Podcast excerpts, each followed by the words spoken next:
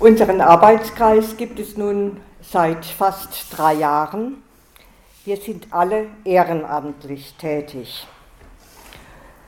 Unser Arbeitskreis ist weder an Parteien noch an Institutionen gebunden. Ich betone das deswegen, weil manche, zum Beispiel beim Siedlerverein in Rheinau, äh, da gibt es so den Eindruck, dass wir sozusagen der verlängerte Arm der Stadt Mannheim sind.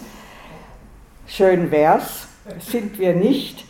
Schön wär's, wenn die Stadt das Thema deutsche Kolonialgeschichte, Kolonialgeschichte hier in Mannheim äh, und die Spuren der Kolonialgeschichte in Mannheim so wichtig nehmen würde, dass es da eine eigene Abteilung oder sowas gibt äh, und sie mit allen Bereichen und Facetten sich da auch mit beschäftigen würden. Dem ist nicht so.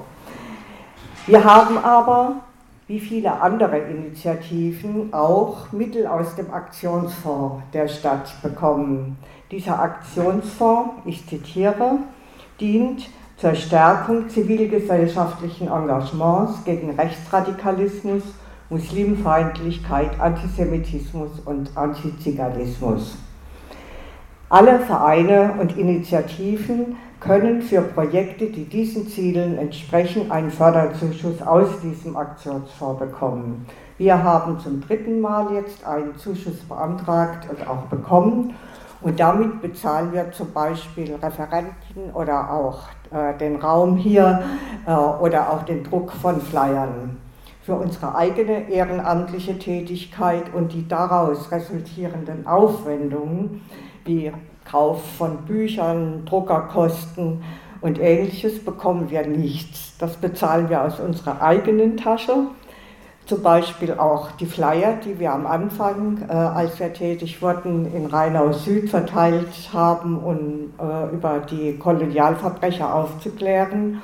Die haben wir selbst finanziert. Das macht uns nicht arm. Das ist uns das Thema wert. Aber es ist uns wichtig, dass, das, dass wir auch so gesehen werden, als unabhängige, ehrenamtlich tätige Bürgerinnen und Bürger. Wir haben uns zwanzig zwanzig zusammengefunden unter dem Eindruck der Demonstrationen und Kundgebung wegen der Ermordung von George Floyd. Wir wollen gemeinsam an der Frage arbeiten, woher kommt der Rassismus, der tief in uns steckt. Mit uns meine ich damit nicht die Rechten, sondern aufgeschlossene, bewusst denkende Personen. Wir waren uns einig, dass die Ursache dafür im Nichtwissen zu suchen ist. Und eines der Themen, über die wir in Deutschland bis vor kurzem wenig gewusst haben, war die Zeit des deutschen Kolonialismus. Heute wissen wir, die Gräueltaten, die von unseren Vorfahren in der kurzen Zeit des deutschen Kolonialismus verübt wurden, waren möglich, weil EuropäerInnen die Menschen in Rassen einteilen. In eine weiße, höherstehende Rasse und die anderen, die als minderwertig angesehen werden. Diese Abwertung diente zur Rechtfertigung von Unterdrückung, Ausbeutung und Mord. Der erste Genozid des zwanzigsten Jahrhunderts an etwa achtzigtausend Herero und Nama in Namibia, ehemals Deutsch-Südwestafrika, ist gut erforscht. Über die Ermordung von wahrscheinlich zweihunderttausend Menschen in Deutsch-Ostafrika weiß man noch wenig. Kolonialismus und Rassismus sind bis heute eng verknüpft. Unser Arbeitskreis will mit Veranstaltungen unterschiedlichster Art mehr Bewusstsein bei mehr Menschen schaffen. Wir laden dazu immer breit ein, über E-Mail, Instagram und andere soziale Medien mit gedruckten Flyern und mittels Öffentlichkeitsarbeit in der Presse. Auch den Vorsitzenden des Siedlervereins lade ich immer ein, nicht in U- um ihn zu instrumentalisieren, wie er neulich vermutet hat, sondern um auch gegenüber denen, die unseren Namensvorschlägen äh, für die Straßen in Rheinau-Süd kritisch äh, gegenüberstehen, stets offen und transparent zu sein. Wir wollen den Spuren des Kolonialismus hier in Mannheim nachgehen und es gibt viele Spuren. Rund vierzigtausend Kunst- und Kulturschätze lagern in den Depots der Reiss-Engelhorn-Museen. Einiges davon stammt aus Kamerun, um das es ja heute gehen wird. In einem Interview mit Benedikt Savoy im Mannheimer Morgen von letzter Woche wird deutlich, dass in Deutschland die größte Sammlung von Kulturgütern aus Kamerun liegt, in den Depots.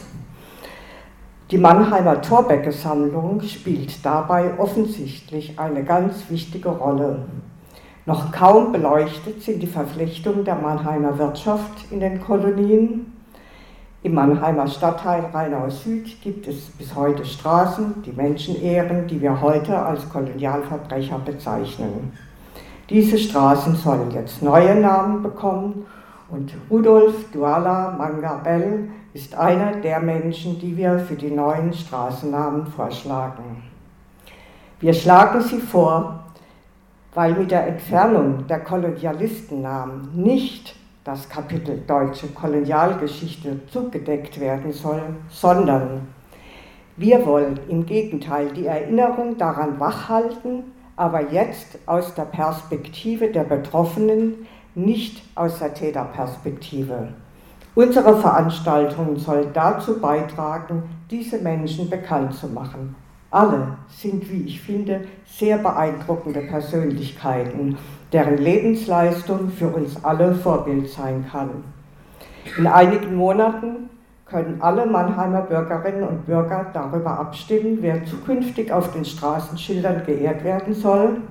Schon jetzt der Appell, beteiligen Sie sich an der Abstimmung. Und jetzt Jean-Pierre Félix-Eyoum, der Großneffe von Rudolf Duala Manga Bell, wird uns Informationen zu Kamerun geben, die Geschichte von Rudolf Duala Manga Bell darstellen und aufzeigen, welche Auswirkungen das brutale Vorgehen der Deutschen in Kamerun bis heute auf die Nachfahren hat. Ich freue mich sehr, dass Sie, lieber Herr Félix-Eyoum, du lieber Jean-Pierre, heute bei uns äh, bist, dass du hier bist. Es ist mir eine große Ehre, dich begrüßen zu dürfen.